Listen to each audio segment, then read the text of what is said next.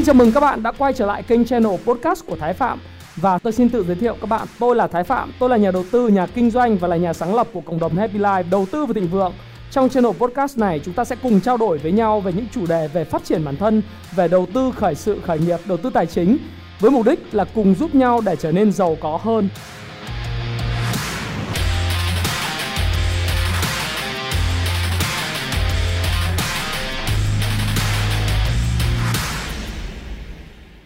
Hi, xin chào tất cả các bạn. Chào mừng các bạn đã quay trở lại với channel của Thái Phạm và hôm nay là ngày thứ bảy. Tuy vậy thì à, có rất nhiều những cái câu hỏi của các bạn liên quan đến thị trường, liên quan tới cái câu chuyện là liệu ngành banh có còn dẫn sóng nữa hay không? Triển vọng đầu tư dài hạn cổ phiếu banh năm 2022 như thế nào hả anh ơi? À, em à, đánh giá ngành banh còn tốt, anh đánh giá thế nào? À, anh làm cho em một cái video để mà giải đáp cho em về những thắc mắc liên quan vấn đề này được không? Thì hôm nay là ngày mùng 4 tháng 12. Ngày mai thì vẫn là cái video về nhịp đập thị trường bình thường. Chúng ta sẽ cùng review thị trường, lý giải những chuyện gì sẽ tới. Tuy vậy thì chúng ta đặt vấn đề đó là cái câu hỏi là cổ phiếu ngân hàng còn triển vọng để đầu tư dài hạn năm 2022 không? Và tôi sẽ soi nợ xấu nhóm 3, nhóm 4, nhóm 5 của các ngân hàng như thế nào. Tất nhiên, trước mỗi video của mình thì tôi luôn luôn uh, chia sẻ với các bạn rằng À, đây là cái video thứ nhất là tuyên bố trách nhiệm của tôi là cái video mang tính chất cá nhân, quan điểm cá nhân của Thái Phạm về vấn đề mà có liên quan à, và Thái Phạm sẽ làm cái video này phục vụ cái mục đích giáo dục educational purpose dành cho những bạn tham khảo đọc sách đầu tư của Happy Life, những người muốn quan tâm về những vấn đề về tài chính, tiền tệ, những vấn đề về cổ phiếu. Tất nhiên, quan điểm là cá nhân cho nên nó có thể sai. Tuy vậy, các bạn khi tham khảo video của tôi thì sẽ có thêm những cái góc nhìn ờ, về những cái vấn đề mà bạn đang tìm hiểu và tò mò đó. Do đó thì video này không khuyến nghị mua bán bất cứ một loại tài sản tài chính nào từ dù đó là vàng, cổ phiếu ờ, hay là các tài sản đầu tư tài chính khác mà bạn hãy chịu trách nhiệm ờ, cho việc mua bán của mình dù lời hay lỗ bạn nhé. Tại sao lại có cái, cái tuyên bố trách nhiệm này mỗi một cái video là bởi vì thứ nhất video của tôi không chỉ tiếp cận với những người đã đăng ký cái kênh của tôi mà sẽ còn tiếp cận với nhiều người sẽ đăng ký chưa đăng ký kênh của tôi. Cho nên là các bạn thông cảm luôn luôn phải có cái tuyên bố trách nhiệm ngay từ đầu video. Và cái vấn đề nó quay trở lại đấy. À, chúng ta bắt đầu là cổ phiếu ngân hàng trong giai đoạn này đầu tư dài hạn đúng không anh? Triển vọng như thế nào nhỉ? TA ra sao? Thực ra tôi đã làm một cái video về cái vấn đề là uh, cái ngành ngân hàng rồi thì tôi cũng nói rằng là chỉ có mỗi một cái cổ phiếu nó còn tạm tạm thôi còn lại là ẩn chứa rất nhiều những cái rủi ro rất nhiều những rủi ro. Và hôm nay thì chúng ta sẽ review à, toàn cảnh về FA và TA cũng như vĩ mô ảnh hưởng với cái ngành ngân hàng này. Thì về vĩ mô thì ngành ngân hàng thì các bạn biết rồi. Về mặt cảm tính đi chúng ta thấy rằng là trong cái thời mà từ tháng 3 năm 2020 cho đến à, tức là khi mà đại dịch nó quay trở lại à, không phải quay trở lại xin lỗi các bạn. Đại dịch nó diễn ra tại Việt Nam và trên thế giới ấy, đặc biệt ở Việt Nam thì các bạn thấy là tình hình kinh doanh bắt đầu nó có những sự thay đổi về môi trường kinh doanh khó khăn hơn giãn cách xã hội vân vân. Nó ảnh hưởng đến hoạt động của doanh nghiệp. Và chính sự ảnh hưởng đến hoạt động của doanh nghiệp và ảnh hưởng sự liên tục của hoạt động doanh nghiệp sẽ dẫn tới là một loạt những cái nợ xấu của các cái doanh nghiệp nó tăng lên.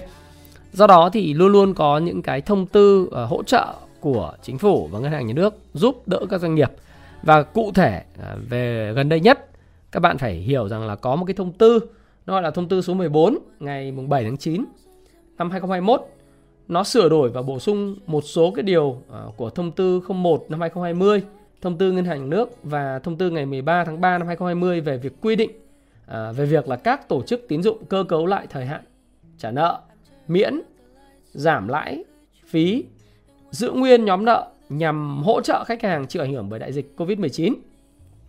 Thì theo đó các cái thông tư đã quy định mở rộng thời hạn cơ cấu lại thời hạn trả nợ, mở rộng thời hạn miễn giảm lãi và miễn giảm phí, mở rộng thời hạn giữ nguyên nhóm nợ, Đấy, mở rộng phạm vi khoản nợ được cơ cấu lại thời hạn trả nợ phát sinh từ ngày 10 tháng 6 2020 cho đến trước ngày 1 tháng 8 năm 2021 và ngày 7 tháng 9 năm 2021 tức là cái giai đoạn mà chúng ta bị ảnh hưởng nặng nhất bởi giãn cách xã hội ừ, sâu rộng ở tại 19 tỉnh thành phía Nam á, và kéo dài thời gian cơ cấu lại nợ thêm 6 tháng kể từ 31 tháng 12 năm 2021 đến 30 tháng 6 năm 2022 và tiếp tục chính sách à, giảm lãi phí đến ngày 30 tháng 6 năm 2022 thì toàn bộ những cái thông tin về, những cái thông tư về, này này, thông tư 14 này thì các bạn có thể lên trên các văn bản ờ, những website của luật thì các bạn có thể đọc. Đây là cái thông tư tôi vừa đọc các bạn là thông tư số 14 năm 2021 vào ngày mùng 7 tháng 9 năm 2021 này này.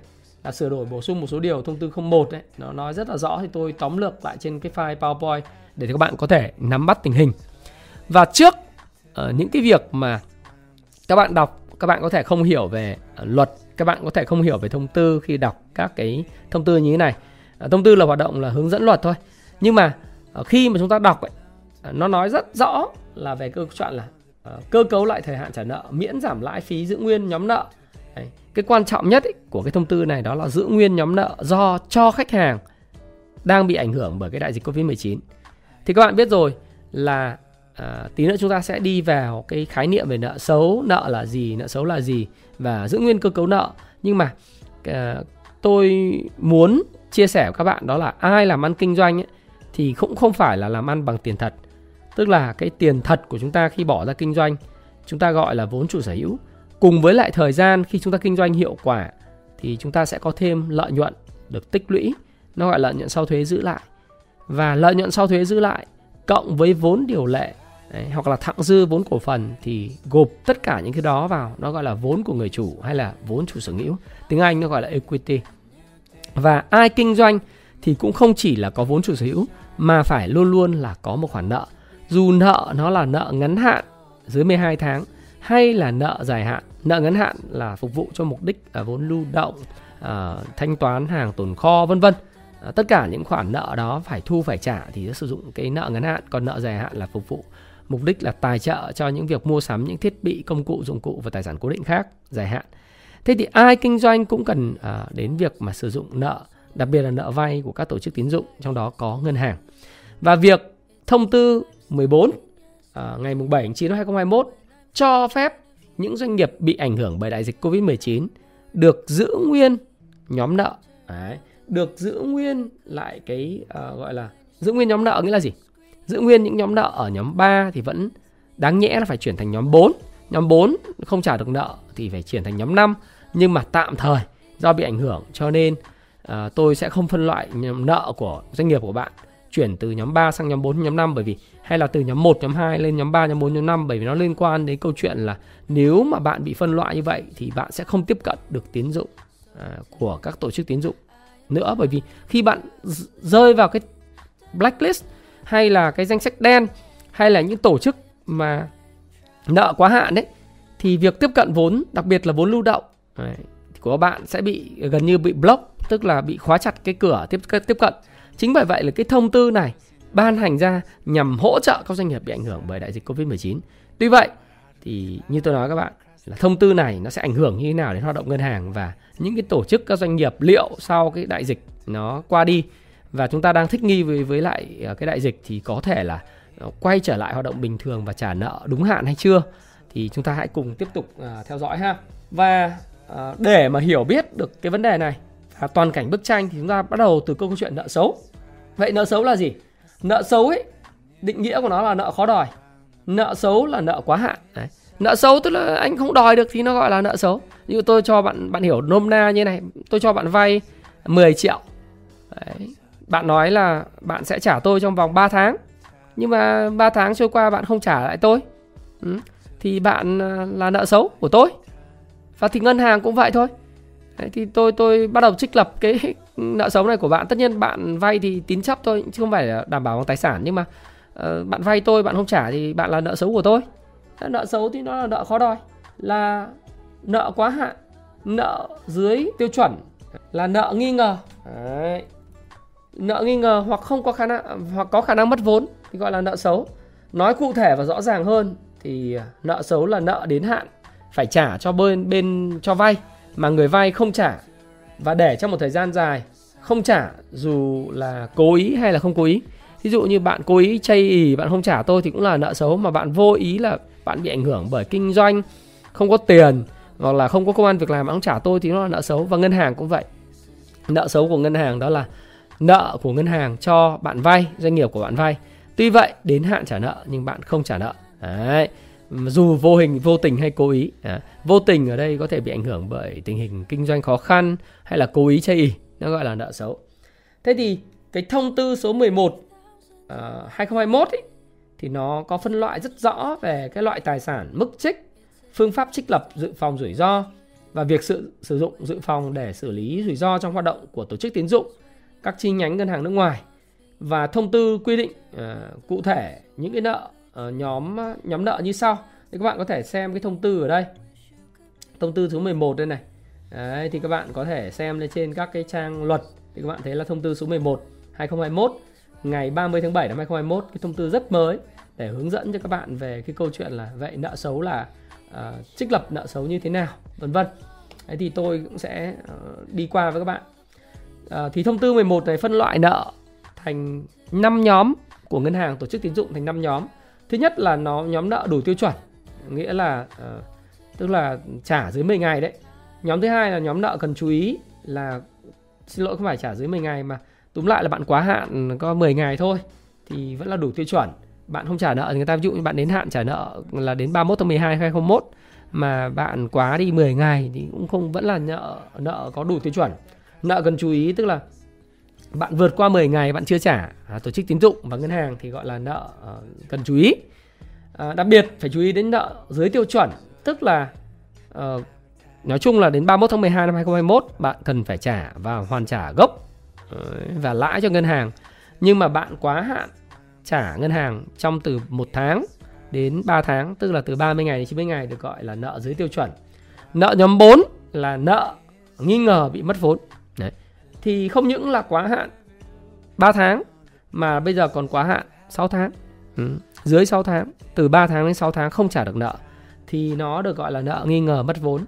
Cái nợ nhóm 5 là nợ phải phải trích lập dự phòng cao nhất, đó là nhóm nợ có khả năng mất vốn luôn tổ chức tín dụng hoặc ngân hàng có khả năng mất vốn theo cái thông tư số 11 luôn.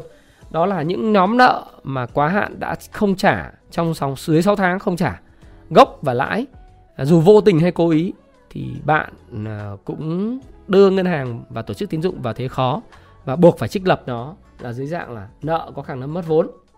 Và đây là cái nợ xấu của ngân hàng và tổ chức tín dụng ha. Thì thông tư 11 này này 2021 của ngân hàng nhà nước quy định Cụ thể tỷ lệ trích lập dự phòng đối với các khoản nhóm nợ như sau. Nợ đủ tiêu chuẩn thì không phải trích lập dự phòng. Nợ cần chú ý thì chỉ trích lập là 5%. Nợ dưới tiêu chuẩn thì trích lập 20% và nợ nghi ngờ thì trích lập là 50% và nợ có khả năng mất vốn thì trích lập 1% phần trăm. Và công thức trích lập như thế nào? Công thức trích lập thì trong cái thông tư mà à, 11 này nó cũng nói rõ về công thức trích lập thì tôi tôi đưa ở đây công thức trích lập là à, bằng là AI trừ CI tức là chúng ta lấy cái số dư nợ gốc à, chưa trả được của cái doanh nghiệp hoặc cái người đi vay trừ đi cái giá trị khấu trừ tài sản đảm bảo. Thí dụ như là bạn đem tài sản đảm bảo đó là một cái căn nhà.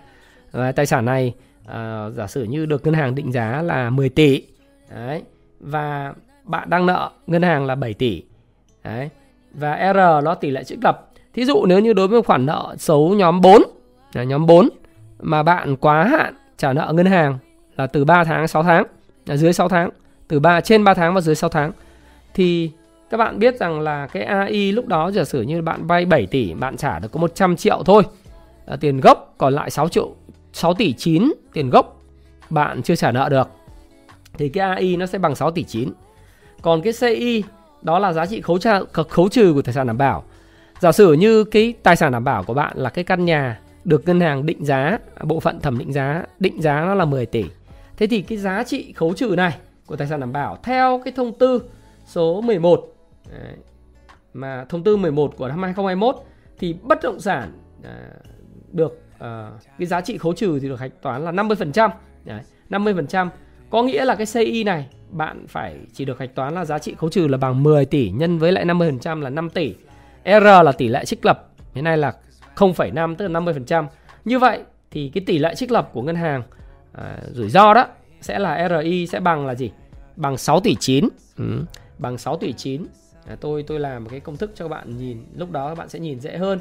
Lúc đó là sẽ là bằng công thức RI nó sẽ bằng là 6,9 6,9 ờ, tỷ trừ đi ờ, à, 10 tỷ nhân 2 là CI là CI là bằng 10 tỷ là định giá là 10 tỷ thì bây giờ chỉ được trích uh, là đảm bảo 50% thì là 5 tỷ đúng không?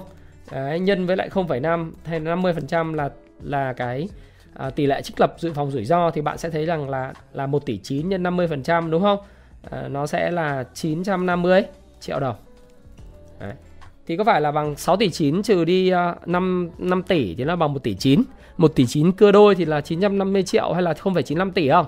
Như vậy thì đối với lại ừ, một cái tổ chức tín dụng là ngân hàng khi cho bạn vay 10 tỷ thế chấp bằng tài sản đảm bảo có định giá là 10 tỷ và bạn bị rơi vào nhóm tất nhiên là bạn chỉ vay được tối đa 70% như tôi nói là vay 7 tỷ. Cái uh, việc định giá đó thì bạn vay được 7 tỷ nhưng bạn chỉ trả được 100 triệu nợ gốc. Thì phần gốc còn lại là 6 tỷ 9 như vậy thì phần trích lập của ngân hàng ngân hàng sẽ phải trích lập là 950 triệu. Cho đến khi nếu mà qua 6 tháng à, qua 6 tháng mà bạn không trả được nợ đấy, thêm tức là thêm 3 tháng nữa bạn không trả được nợ thì cái RI lúc này đó, sẽ bằng là giả sử bạn vẫn không được trả nợ và nợ gốc bạn vẫn ngân hàng chưa thu hồi được là 6 tỷ 9 thì lúc này bạn sẽ phải trích lập ngân hàng sẽ phải trích lập là 100% rủi ro là mất vốn. Đấy là phải trích lập 1,9 tỷ. Tỷ đồng đấy các bạn thấy không? Như vậy là chỉ trong vòng có một vài tháng không trả được nợ ngân hàng đã phải mất đi tiền lãi là một lúc là 950 triệu đồng một lúc là 1 tỷ 9 tỷ đồng còn nếu mà ở nợ nhóm 3 nợ nhóm 3 RI thì nếu mà doanh nghiệp chưa trả trong vòng khoảng uh, đâu đấy là dưới 3 tháng đấy, từ từ uh, từ 1 tháng đến 3 tháng 30 ngày đến 90 ngày đấy. đấy từ 1 tháng đến 3 tháng chưa trả được nợ thì anh anh chỉ trích lập rất đơn giản thôi là bạn nhìn đấy À, 600 là trừ 5 tỷ rồi nhân với lại bao nhiêu nhân với lại 20%. thì anh chỉ trích lập là 1 tỷ 9 trích lập có 380 triệu thôi đấy thì bạn thấy rằng là cái lợi nhuận của ngân hàng nó sẽ bị ảnh hưởng. Nó vào khoảng là rất nhanh. Nếu mà nợ xấu tăng nhanh thì lợi nhuận ngân hàng ngay lập tức biến mất đi. Đấy, biến mất đi rất nhanh. Thì tôi tính cái công thức này cho các bạn để bạn hiểu rằng là với một tài sản đem được ờ, định giá là 10 tỷ đem vào ngân hàng thế chấp cho vay và vay được 70% trả nợ gốc được 100 triệu ờ, thì sẽ được trích lập dự phòng vào ờ, ngân hàng như thế nào? À, đây là cái công thức rất hay để các bạn có thể Ờ, các bạn có thể tham khảo ha. Và các bạn ờ, có thể biết ngay, các bạn có thể biết ngay là tôi đã làm cái này. Đây công thức tôi tính cho các bạn, tôi để đây cho các bạn xem. Đấy, hay không? Và bây giờ thì chúng ta nhìn vào tờ toàn cảnh nợ xấu ngân hàng. Sau khi tôi đã đưa ra các bạn về cái công thức theo cái cách tính của cái thông tư 11 năm 2021 rồi chúng ta biết được cái tác động của thông tư 14 2021 tí nữa tôi sẽ bàn về cái việc này để các bạn có thể hiểu là nó tác động như thế nào đến nợ à, đến lợi nhuận ngân hàng. Thế tình hình nợ xấu toàn ngành như thế nào? Thì các bạn biết là tổng nợ xấu toàn ngành tăng rất nhanh Đấy. Các bạn thấy tăng rất nhanh. Từ đây là tôi làm cái thống kê và cái thống kê này hoàn toàn chúng tôi lấy từ cái phần mềm của Kung Fu Stock Pro. Đó, các bạn nhìn Kung Fu Stock Pro của tôi thì cái à, phần data dữ liệu chúng tôi có đây nhịp đập IBD thị trường chứng khoán Việt Nam trong đó chúng tôi nói rằng là cầm tiền 100% rồi vân vân. Rất là lâu đây là những cái bản đồ nhiệt này, rồi mua bán của nước ngoài. Nói chung rất là khá là kinh khủng đúng không? Chúng ta cùng phân tích uh, đây phân tích uh, TA. Thì chúng ta chỉ cần đánh cái đánh cái ngân hàng bất cứ một ngân hàng nào Vietcombank vào thì các bạn sẽ có bảng cân đối kế toán báo cáo kết quả kinh doanh có dòng tiền à, có các biểu đồ tài chính để chúng ta có thể so sánh vân vân. Đấy thì nó có ở đây hết. Và từ cái báo từ những cái chỉ tiêu về nợ xấu của toàn ngành thì chúng tôi có lập ra một cái báo cáo mà các bạn nhìn thấy ở đây.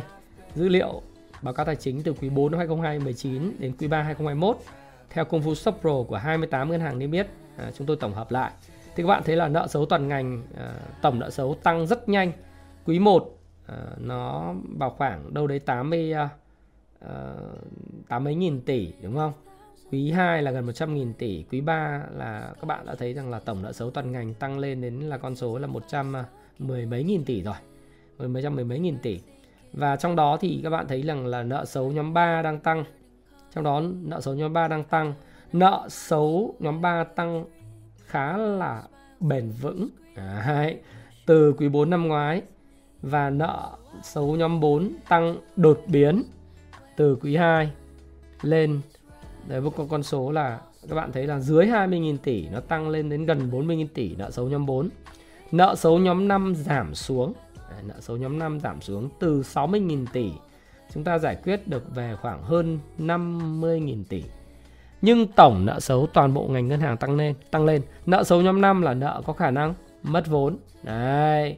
Và các bạn quay trở lại cái mà tôi nói các bạn là nợ nghi ngờ mất vốn là nhóm 4 và nợ dưới tiêu chuẩn là nhóm 3 để các bạn có thể nhìn hiểu rằng là nhóm 3 là dưới tiêu chuẩn, nghi ngờ mất vốn tăng mạnh, khả năng mất vốn giảm mạnh tuy vậy, bức tranh về tổng nợ xấu ngân hàng mặc dù đã tăng lên trong quý 3 năm 2021 nhưng chưa phản ánh đúng thực trạng về mức nợ xấu ngân hàng tại thời điểm hiện nay. Lý do rất lớn đó là bởi vì cái thông tư 14 cho phép giữ nguyên nhóm nợ khách hàng chịu ảnh hưởng bởi đại dịch. Thí dụ này, bạn không trả được nợ trong vòng 30 ngày đến 90 ngày là nợ nhóm 3. Nhưng mà đợt dịch vừa rồi bạn tiếp tục không trả được nợ. Nhưng mà do là giãn cách xã hội, do là chúng ta bị ảnh hưởng bởi Covid, nhẽ ra quá hạn 3 tháng thì tôi phải hạch toán bạn từ nợ nhóm 3 lên nợ nhóm 4. Từ nợ nhóm 4 phải thành nợ nhóm 5. Nhưng thông tư cho phép nếu đánh giá thấy là khách hàng và các doanh nghiệp bị ảnh hưởng bởi đại dịch thì nó giữ nguyên cái nợ. Bạn đang nợ nhóm 1 thì người ta để nợ nhóm 1. Bạn đang nợ nhóm 2 nó để nhóm 2. Bạn đang để nhóm 3 thì vẫn tiếp tục giữ bạn nhóm 3. Không tính, không tính. À, bạn nâng nâng cấp cái gọi là nhóm nợ. Bởi vì sao? Khi không nâng cấp như vậy thì tỷ lệ trích lập dự phòng của các ngân hàng sẽ không tăng. Đấy. Mặc dù nếu theo thống kê của Google Stock Pro và trên báo cáo tài chính thì và thuyết minh báo cáo tài chính thì nợ đã tăng lên nhưng nó chưa phản ánh bởi vì có một số nhóm nợ vẫn đang giữ nguyên. Đấy, đặc biệt nợ những nợ nhóm 3, nhóm 4, nhóm nhóm 5 là là là vẫn chưa có sự thay đổi nhá. Nhóm 2 chưa chuyển nhóm 3, nhóm 1 chưa không nhóm 1 chưa chuyển thành nhóm 2, 2 chưa thành 3, 3 chưa thành 4, 4 chưa thành 5. Đấy. Tương quan nợ xấu của top 8 các cái ngân hàng thì các bạn thấy rằng tổng nợ xấu hiện nay á 3 4 5 các bạn thấy rằng là BIDV là lớn nhất. Theo cái bubble chart chúng tôi có ở đây các bạn nhìn vào đây chúng tôi có hết thông tin này về biểu đồ ha. Biểu đồ các bạn vào công vụ Stop Pro các bạn xem nợ xấu cái là chúng ta có huy động vốn xem được tổng tài sản cũng được thì chúng tôi làm cái bubble chart về tổng nợ xấu thì các bạn thấy rằng là BIDV nợ xấu nhiều nhất. CTG thứ hai. Đấy. và VPBank nợ xấu đứng thứ ba. VPBank trước đây là con gà đẻ trứng vàng cho vay, gọi là tiêu dùng. Cho vay tiêu dùng là cho vay cá nhân, không phải là cho vay doanh nghiệp đấy. Nhưng các bạn biết rằng là người ta có thể mua điện thoại tivi máy tính, nhưng mà trong dịch người ta không có việc làm. Người ta không có việc làm, người ta không có thu nhập, người ta bỏ về quê ngân hàng ờ, FE Credit không đòi lại được nợ gọi điện thoại cũng không được máy đổi số đổi sim vân vân thì những khoản nợ xấu này. Mặc dù bị ảnh hưởng đại dịch chưa phân loại thành nợ hoặc năng mất vốn nhưng mà cái khả năng nợ tăng như thế này rất kinh khủng. VPBank bây giờ nợ xấu đứng thứ ba toàn ngành. Thứ tư là Vietcombank thứ năm là SHB thứ sáu là uh, Sacombank. Các bạn trước đây Sacombank nợ xấu rất nhiều. Thế nhưng mà các bạn thấy rằng bây giờ nợ xấu của Sacombank tổng nợ là đứng thứ ờ, uh, 6 toàn ngành. VIB Bank là thứ bảy rồi các bạn một loạt các ngân hàng khác Đấy, nợ xấu Ê, theo theo tổng nợ xấu theo con quy, quy mô nhá Thế thì nếu mà chúng ta phân loại top nợ xấu thì như tôi nói các bạn này VPBank là có tổng nợ xấu toàn ngành nha này. Đấy. BIDV là cao nhất. Tăng đột biến nhất trong 3 quý vừa rồi nợ xấu tăng mạnh trở lại đó là CTG tăng rất mạnh. Rồi VPBank tăng rất mạnh. Đấy, do là cái tài chính tiêu dùng ấy cho vay rất là quá mạng. Đấy. Trong lúc kinh tế phát triển thì vay tiêu dùng là con gà để trứng vàng. Nhưng mà kinh tế mà khó khăn người tiêu dùng người cho vay à người định người vay người ta mua những điện thoại những tivi sắm sửa này kia đấy thì người ta không có đang trả nợ nữa là cái nợ xấu tăng rất nhanh. Rồi Vietcombank nợ xấu cũng tăng mạnh. Đấy, các cái ngân hàng khác thì bình ổn các ngân hàng còn lại trong top 8 thì chúng ta bình ổn. Thấy chưa? Rất là trực quan sinh động các bạn thấy không? Rồi đấy còn uh, nợ nhóm 3 bây giờ chúng ta mới phân loại đây là tổng nợ nhé thế còn nợ nhóm 3 thì ai là nhiều nhất? Nợ nhóm 3 thì riêng nghĩa là uh, bên à, uh, VPBank là nợ nhóm 3 rất nhiều. VPBank này nếu mà thông tư 14 nó đang cho phép giữ nguyên cái cái nhóm nợ đấy nợ, nợ nhóm 3 nhiều nhất như vậy. Nhưng mà nếu mà uh, cho phép hạch toán đủ đúng thì khả năng uh, khả năng ấy là tăng nữa về sang các cái nhóm khác. Do đến uh, BADV thì nợ nhóm 3 cũng tăng mạnh. CTG nợ nhóm 3 tăng mạnh. Đấy nợ nhóm 4 thì sao? Nợ nhóm vốn thì các bạn thấy rằng là riêng CTG là màu trắng này tăng rất là kinh. Các bạn thấy không? Nợ nhóm 4 là nợ uh, gọi là có khả năng ờ, đây chúng ta nợ dưới tiêu chuẩn là nhóm 3 Đấy, nợ nghi ngờ nợ nghi ngờ nhá. Các bạn nhìn này. Đấy, nợ nghi ngờ mất vốn là nhóm 4 đấy. đấy nó tăng gọi là đột phá. Cái này gọi là cái biểu đồ mà kinh khủng đúng không? các bạn nhìn đến quý 2 nợ nghi ngờ mất vốn phải dự uh, phải phải hạch toán là hạch toán uh, coi như là trích lập dự phòng 50% đấy là nó tăng từ các bạn nhìn dưới 2.000 tỷ bây giờ tăng lên là đến 12.000 ờ, tỷ. VB Bank tăng cũng rất mạnh. Đấy VB Bank vừa tăng nợ xấu nhóm 3 bây giờ nhóm 4 tăng rất mạnh. Vietcombank tăng cũng mạnh. Đấy các bạn thấy không? Nợ nhóm 5 thì sao? Nợ nhóm 5 thì giảm xuống chỉ có Vietcombank tăng đều cái nợ có khả năng mất vốn lên. Phải giữ uh, phải dự phòng rủi ro là 100% đấy. Còn anh BIDV thì nợ nhóm 5 giảm xuống. Tuy vậy như tôi nói các bạn ấy theo nhiều chuyên gia đặc biệt là những chuyên gia về tài chính ngân hàng họ nói rằng sang nửa đầu hay không vì cái thông tư 14 này anh giữ nguyên nhóm nợ cho nên cái bức tranh này mặc dù tổng nợ nó tăng nhưng nợ nhóm 3, nhóm 4, nhóm 5 nó chưa hề phản ánh đúng. Mà đến hết thời hạn của thông tư 14 là tháng 6 2022 được hạch toán đúng đủ và chuẩn thì các cái nhóm nợ 3, 4, 5 nó mới lộ ra. Mà nếu mà từ giờ đến tháng 6 2022 nó còn hơn 6 tháng nữa mà các cái tổ chức vay nợ không trả được lãi, không trả được gốc thì nó trở thành nợ nợ nhóm 5 hết. Đúng không ạ? Nhóm nhóm 1, nhóm 2 thành 3 4 hết. Kinh không? Như vậy thì sang nửa đầu năm 2022 thì tác động của thông tư 14 lên lợi nhuận của các tổ chức tín dụng sẽ rõ nét hơn, tức là tổ chức tín dụng này các ngân hàng thương mại. Dự kiến các tổ chức tín dụng sẽ giảm thêm khoảng 30.000 tỷ đồng lợi nhuận để thực hiện cơ cấu nợ và miễn giảm lãi phí. Đây là nhận xét của tiến sĩ Cấn Văn Lực và nhận xét này hoàn toàn có cơ sở, tôi sẽ phân tích cho các bạn. Bởi vì sao lại như vậy? Tôi phân tích các bạn. Đây là thu nhập toàn ngành gồm thu nhập lãi thuần và lợi nhuận sau thuế thì các bạn thấy rằng đây là tổng tổng hợp từ Kung Fu Stop Pro thì các bạn cũng vào đây. Các bạn vào trong cái phần so sánh của các cái báo cáo tài chính của các cái ngân hàng chúng tôi so sánh hết. À, so sánh từ định giá này doanh thu và lợi nhuận chỉ tiêu hiệu quả à, RO, ROEA hay là ROAE đấy. À, uh, ROA xin lỗi các bạn ROEA return on equity on average return on average average. Rồi uh, những cái chỉ tiêu về NIM về CIR CASA chỉ tiêu thanh toán nợ xấu à, tỷ lệ à, bao nợ xấu tỷ tỷ lệ nợ xấu lãi dự thu an toàn vốn chất lượng tài sản chúng tôi so sánh hết.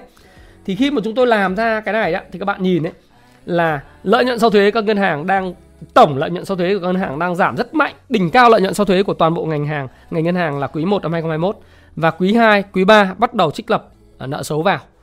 Kinh tế khó hơn thì lợi nhuận giảm xuống. Đó lý do tại sao mà cái đồ thị phân tích kỹ thuật đỉnh giá của ngân hàng nó ở quý 1 Đấy, nó tăng rất mạnh.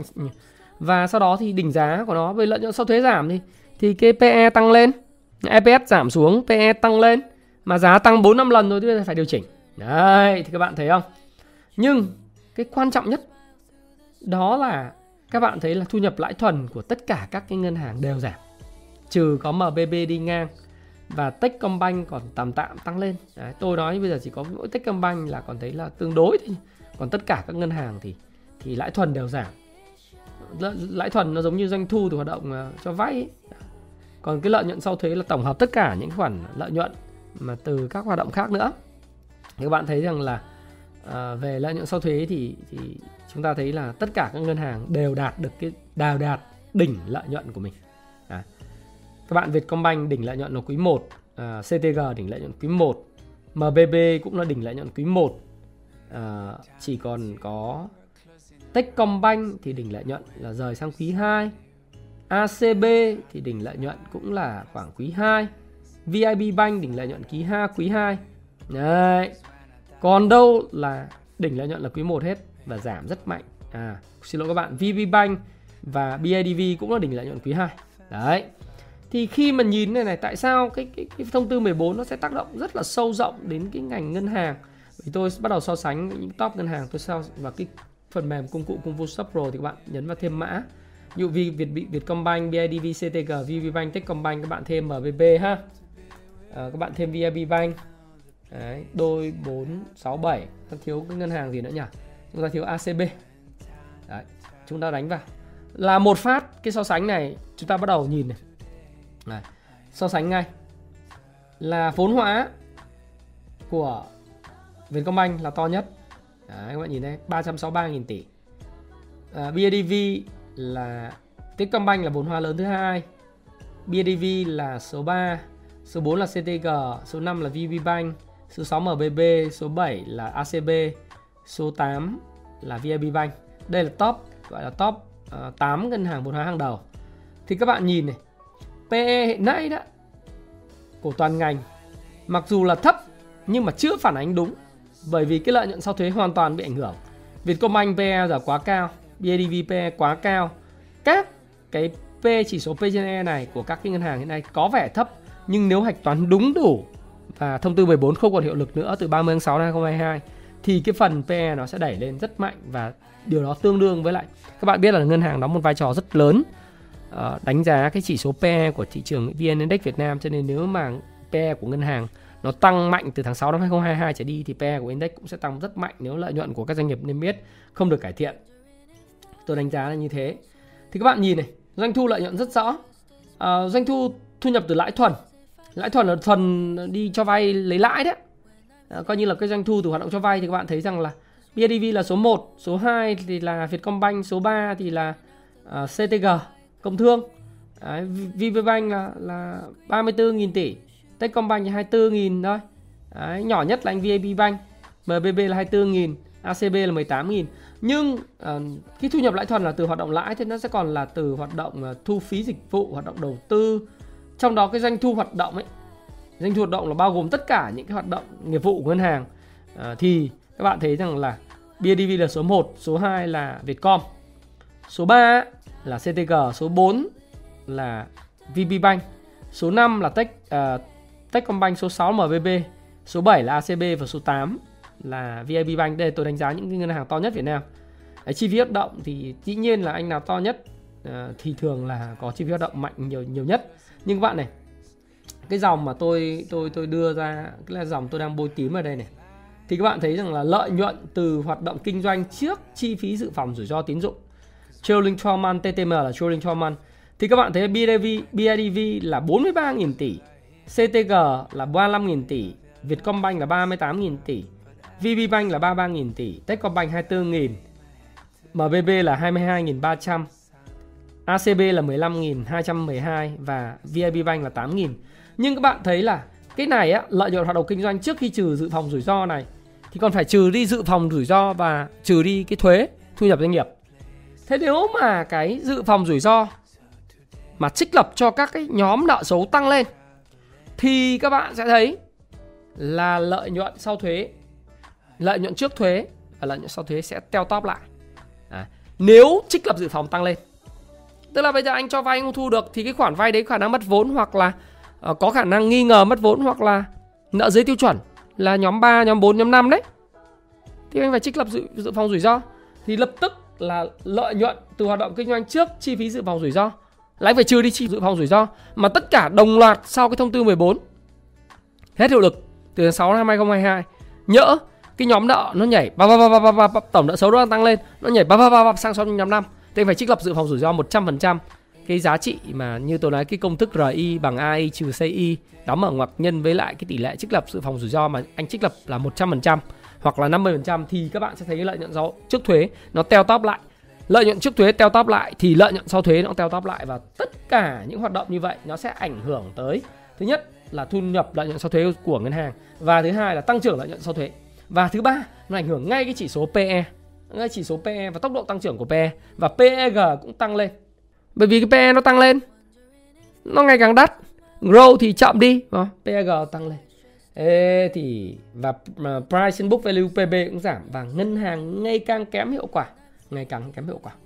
Và bởi vậy khi mà cái xử lý theo cái thông tư mà 14 này này là đang hoãn lại cái việc hoạch toán những cái chi phí dự phòng rủi ro.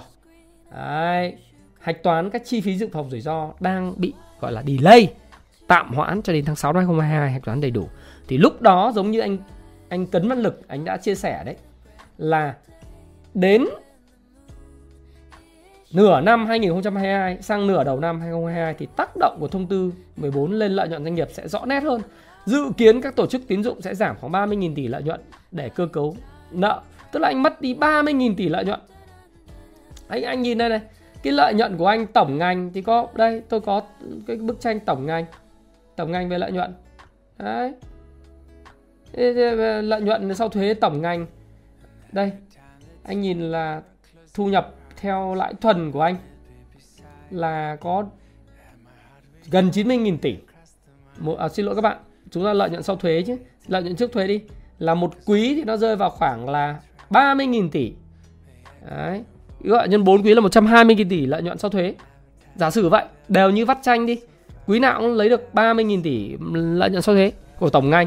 Thế bây giờ chúng ta nhân 4 là 120.000 tỷ lợi nhuận sau thuế mà chúng ta bị giảm đến mất 30% à, 30.000 tỷ thì chúng ta giảm đi là 1 phần tư 25% ờ, cái tốc độ tăng trưởng về EPS như vậy nó đây là tôi phải trích cái này câu này câu nói của anh à, tiến sĩ Tấn Văn Lực à, không phải tôi chuyên gia về ngân hàng của BIDV thế thì đây là một cái mà lý do tại sao mà ngành banh nó không còn hấp dẫn nữa. Nó không còn hấp dẫn nữa bởi vì chúng ta có thể thấy đo lường được cái tác động của cái thông tư 14 sau khi hết hạn, hết hiệu lực vào tháng 6 năm 2022 tác động đến lợi nhuận doanh nghiệp, lợi nhuận sau thuế nó giảm ờ, rét rét đi, các bạn nhìn đấy ở đây chẳng hạn như là do nợ xấu nhiều thì BIDV là là thu nhập từ hoạt động, lợi nhuận từ hoạt động kinh doanh trước khi mà dự phòng rủi ro là 43.000 tỷ, các bạn như mình thấy. Lợi nhuận sau thuế có 9.000 tỷ. Cái phần mà lợi nhuận từ hoạt động kinh doanh trước cái chi phí dự phòng rủi ro lớn hơn cả Vietcombank. Nhưng do nợ xấu anh nhiều, cho nên anh thấy lợi nhuận sau thuế của anh còn có một nửa so với Vietcombank. Đấy trong đó thì cái bức tranh của CTG không sáng sủa hơn. VB Bank thì bây giờ các bạn thấy nợ xấu ngày càng nhiều cho nên là anh chỉ còn thu được còn 1 phần ba, anh trích lập dự phòng nhiều, chỉ có anh ngon nhất là anh Techcombank. Anh Techcombank là còn ngon thôi. Còn những cái anh khác thì giờ top 8 là rất là dở. Nếu mà Techcombank thì thì tất nhiên là cũng sẽ bị ảnh hưởng và tôi cũng chưa biết là như thế nào. Nhưng họ quản trị rủi ro cũng khá là tốt. Thì tất nhiên, thì thấy toàn ngành nó đi xuống thế thì Techcombank cũng không thể khó có khả năng đi ngược dòng. Mà bây giờ chúng ta nhìn về TA thì thế nào? Đấy, TA thì, thì, thì, thì chúng ta cùng xem này. Đấy, vào cái phần TA của của chúng ta đánh Vietcombank nhá. Top đầu. Đấy. ui rồi cái chart này thì thôi chứ hả? Chart này thì nó chỉ đi ngang là giỏi nó không break down. Nó không break down cái giờ giờ nó test lại 93 mà nó không break down cái này sợ sợ nó break down luôn này chứ. Break down luôn 93 chứ. Thứ hai là BIDV BIDV cũng cắm rồi. Sợ là break down luôn 38 không? Không biết chart chả có xu hướng gì. Đi ngang nhưng mà giữ được cái 38 là hạnh phúc đúng không? À, CTG sao nào? À, CTG thì cũng, cũng đấy lúc giảm nhất là 28 thì bây giờ lên lên tưởng hồi nhưng mà thực tế ra thì bây giờ xuống đây thì khả năng cái mẫu hình bay miếc thế này thì cũng với lại triển vọng kinh doanh thì các bạn nhìn triển vọng kinh doanh cũng không có gì sáng sủa phải nào. CTG uh, à, tổng lợi nhuận từ hoạt động kinh doanh trước khi uh, chi phí dụng rủi ro 4 quý là 35.300 tỷ trong khi anh chỉ còn thu được lợi nhuận sau thuế là có 16.500 tỷ mà anh chưa trích lập dự phòng rủi ro hết ấy. Đấy, thì đã chỉ còn một nửa. Thế này chưa đến một nửa. Bốn mấy phần trăm thế này thì rõ ràng là anh không thể tăng được phải không? Rồi ờ, đấy vì về Vietcombank VPBank thì sao? VPBank thì cũng lên cao quá rồi đúng không? Ở đấy các bạn lên từ cái vùng 15 à, nếu mà đúng là từ 12 lên 36 thì tăng gấp 3 từ trước đại dịch đến giờ thì bây giờ việc chỉnh sẽ còn chỉnh sâu vì là cái nợ xấu nợ xấu và tiêu dùng nó tăng lên nữa, anh còn trích lập nữa thì cái cái cái lợi nhuận của anh còn xấu. Mà mẫu hình này thì cũng không thể đầu tư được.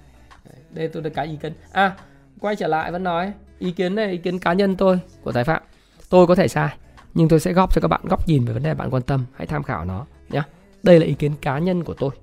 Một lần nữa tôi có thể sai. Nhưng mà tôi nhìn cái mẫu hình thì không thể đầu tư vào cái mẫu hình như vậy được. Đúng không nào? Chúng ta xem à, MBB và BV thì mẫu hình này mà giữ được 327 cũng là hay rồi. Đúng không nào? Giữ được 27 cũng là hay rồi. Thậm chí và để xem nó về 26 chấm mấy xem nó như thế nào. Nó xem à, uh, VAB VAB Bank VAB Bank thì cái xấu nhất là 33 nếu mà break down cái vùng này thì cũng không biết. Rồi ACB Đấy, ACB thì khả năng break down 30 thì, thì cũng không giữ được thì cũng cũng không biết. Bây giờ còn mỗi Techcombank. Techcombank thì bây giờ nó cũng lên rất mạnh nếu các bạn nhìn này nó quản trị tốt cho nên nó mới lên gấp 3 lần. Nếu mà từ đại dịch giờ tăng gấp 3 lần rồi. Nếu mà từ đầu năm 2021 đến giờ các bạn nhìn đầu năm 2021 đến đỉnh cao lợi nhuận vào đấy các bạn nhìn thấy không? Đấy. đỉnh lợi nhuận của Techcombank nó là quý 2 cho nên các bạn là giá đặt đỉnh ngay quý 2 luôn. Là 57 nghìn. Đấy chứ. Các bạn cứ bảo là nó không thể hiện. Các bạn nhìn đây. Lợi nhuận này, lợi nhuận sau thuế này. Của Techcombank nó đạt Techcombank là cái đường màu xanh này các bạn nhìn này xanh đặt đỉnh lợi nhuận đúng vào quý 2 năm 2021 do đó giá của các bạn giá nó đạt đỉnh đúng vào ngày mùng 6 tháng 7 năm 2021 luôn. Ngày 6 tháng 7 năm 2021 là đạt đỉnh luôn giá bởi lợi nhuận đạt đỉnh. Thì nói gì nói từ đầu năm đến giờ à, từ cuối năm ngoái đến giờ 12 tháng thì Techcombank tăng uh, hơn hơn hai lần. Uh, và bây giờ có tốt thì cũng phải điều chỉnh. Phải không nào? Nếu mà chúng ta nhìn vào như vậy cái bức tranh như vậy và TA như vậy thì khó có thể đầu tư banh, triển vọng banh mà chúng ta biết nợ xấu còn tăng. Phân loại cái nhóm nợ xấu nợ xấu tăng là đương nhiên này. Phân loại nợ xấu và trích lập dự phòng là sẽ phải trích lập song phẳng này.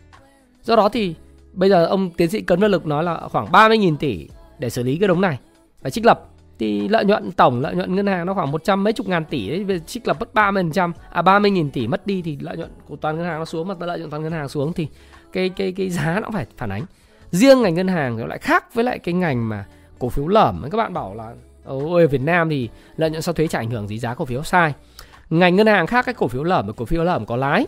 Đúng như cổ phiếu nào cũng có lái có tạo lập nhưng mà riêng ngành ngân hàng thì tổ chức to uh, quỹ đầu tư họ nắm nhiều họ đánh bài bản lắm. Lợi nhuận tăng thì giá tăng lợi nhuận giảm thì giảm. Nó không giống như cái cổ phiếu lái lởm này. Uh, càng giảm càng báo lỗ thì càng tăng giá cổ phiếu đâu. Không có chuyện đó ha? Ở Việt Nam uh, thì uh, nếu mà nói cổ phiếu rác thì thì lỗ thì còn tăng bởi vì là cái lượng lái nó nhiều tạo lập nó nhiều. Riêng ngân hàng thì gì? Lợi nhuận tăng thì giá tăng bởi vì tổ chức. Hành vi của tổ chức và đầu tư nước ngoài họ đánh rất bài bản dựa trên cái dự phóng và triển vọng về lợi nhuận và kinh doanh của ngân hàng của các tổ chức tín dụng và của doanh nghiệp chứ người ta không phải đánh lái lùng các bạn nếu có la lùng như các bạn thì sẽ bạn nhìn thấy toàn bộ các cái cổ phiếu doanh nghiệp kém nó kéo giá lên tận trời mây rồi đúng không đấy nhưng mà nó rất là cái này mới là chính xác này. Cái này mới là thị trường chứng khoán này.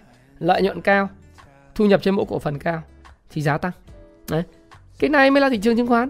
Đấy, thì tôi ý kiến cá nhân tôi là như vậy. Và với cái, toàn bộ cái câu hỏi của các bạn là có đầu tư cổ phiếu ngân hàng nắm dài hạn 2022 không ấy và tôi soi nợ xấu các ngân hàng và nhìn vào cái thông tư thông tư 14 này, này các bạn đọc kỹ các bạn ấy, lên trên cái website của về luật thì các bạn đọc thông tư 11 và thông tư 14 và đặc biệt là các bạn đọc những cái bài báo mà cả phó thống đốc ngân hàng nói tỷ lệ nợ xấu nội bảng và tiềm ẩn có thể sắp xỉ 8% năm nay các bạn đọc kỹ một chút thì các bạn thấy rằng là uh, chúng tôi thống uh, phó thống đốc đấy hiện nay là đây thống đốc ngân hàng nhà nước nói luôn này là chúng ta có thể thấy là nợ xấu kể cả nội bảng và nợ xấu tiềm ẩn giảm mạnh trong thời gian vừa qua. Tuy nhiên, khi Covid-19 đến trong năm 2020 và đặc biệt là năm 2021, ngân hàng nhà nước đánh giá độ trễ sẽ còn tác động cả năm 2022 nên ngành ngân hàng sẽ gấp gặp nhiều khó khăn. Và ngân hàng nhà nước đã lên kịch bản kỹ lưỡng và báo cáo chính phủ về việc xu hướng nợ xấu thời gian tới. Tỷ lệ nợ xấu nội bảng và nợ xấu tiềm ẩn cuối năm nay dự kiến ở mức 7,1 đến 7,8 7,7% và sấp xỉ 8%. Đây là kết quả được dự báo khi các ngân hàng đã thực hiện lại cơ cấu lại nợ giãn hoãn theo thông tư 01, thông tư 03 và thông tư 14. Và theo Phó Thống đốc Nguyễn Kim Anh nói là chúng tôi nhận thấy điều này ảnh hưởng rất lớn đến sức khỏe hệ thống ngân hàng khi các nhà băng, nhà bank, à, nhà băng vừa đáp ứng vốn cho nền kinh tế đồng thời phải có các biện pháp đảm bảo an toàn sức khỏe của toàn hệ thống. Thì các bạn đọc cái bài báo này trên trên cái tạp chí nhịp sống doanh nghiệp chấm cuộc sống an toàn vn bizlife thì cái này các bạn sẽ thấy nó rất rõ thì nếu mà như vậy thì thì thôi triển vọng có đầu tư dài hạn thì là vấn đề. Bạn hỏi tôi thì tôi nói là không. Tôi sẽ không đầu tư vào cổ phiếu ngân hàng và nắm giữ dài hạn trong năm 2022 và đây là ý kiến cá nhân của Thái Phạm và Thái Phạm hoàn toàn có thể sai. Nhưng mà dĩ nhiên với triển vọng về nợ xấu và và và kinh doanh như vậy thì thì và phần mềm của Stop Pro thì tôi đã nghiên cứu kỹ càng và so sánh như vậy thì không. Câu trả lời của tôi là không. Và tôi thì nếu giai đoạn này thị trường tôi nói ngày mai tôi sẽ có nhịp đầu thị trường tôi nói sit out power ngồi ngoài. Money is made by sitting not by trading. À, uh, tiền được kiếm bởi ngồi yên chứ không phải là buy trading và đây là quan điểm cá nhân thái phạm Hope for the best, prepare for the worst là công thức à, và câu nói quan trọng nhất của tôi luôn luôn mong những điều tốt đẹp nhất nhưng luôn luôn chuẩn bị những điều xấu nhất và tồi tệ nhất xảy ra. Và Thái Phạm, à, cảm ơn bạn đã lắng nghe quan điểm và chia sẻ Thái Phạm. Hẹn gặp lại các bạn vào ngày mai vào trong nhịp đập thị trường. Tôi sẽ phân tích về thị trường cho các bạn xem. À, và đây là một video again là video mang tính quan điểm chủ quan tái phạm và tái phạm có thể sai. Nhưng mong bạn sẽ học hỏi được nhiều và khi bạn thành công bạn sẽ cảm ơn tôi sau. Cảm ơn và xin chào và hẹn gặp lại các bạn trong video tiếp theo. Cảm ơn các bạn rất nhiều. Hãy chia sẻ những thông tin này nếu bạn cảm thấy nó hữu ích với bạn. Và hẹn gặp lại các bạn trong chia sẻ tiếp theo của tôi nhé.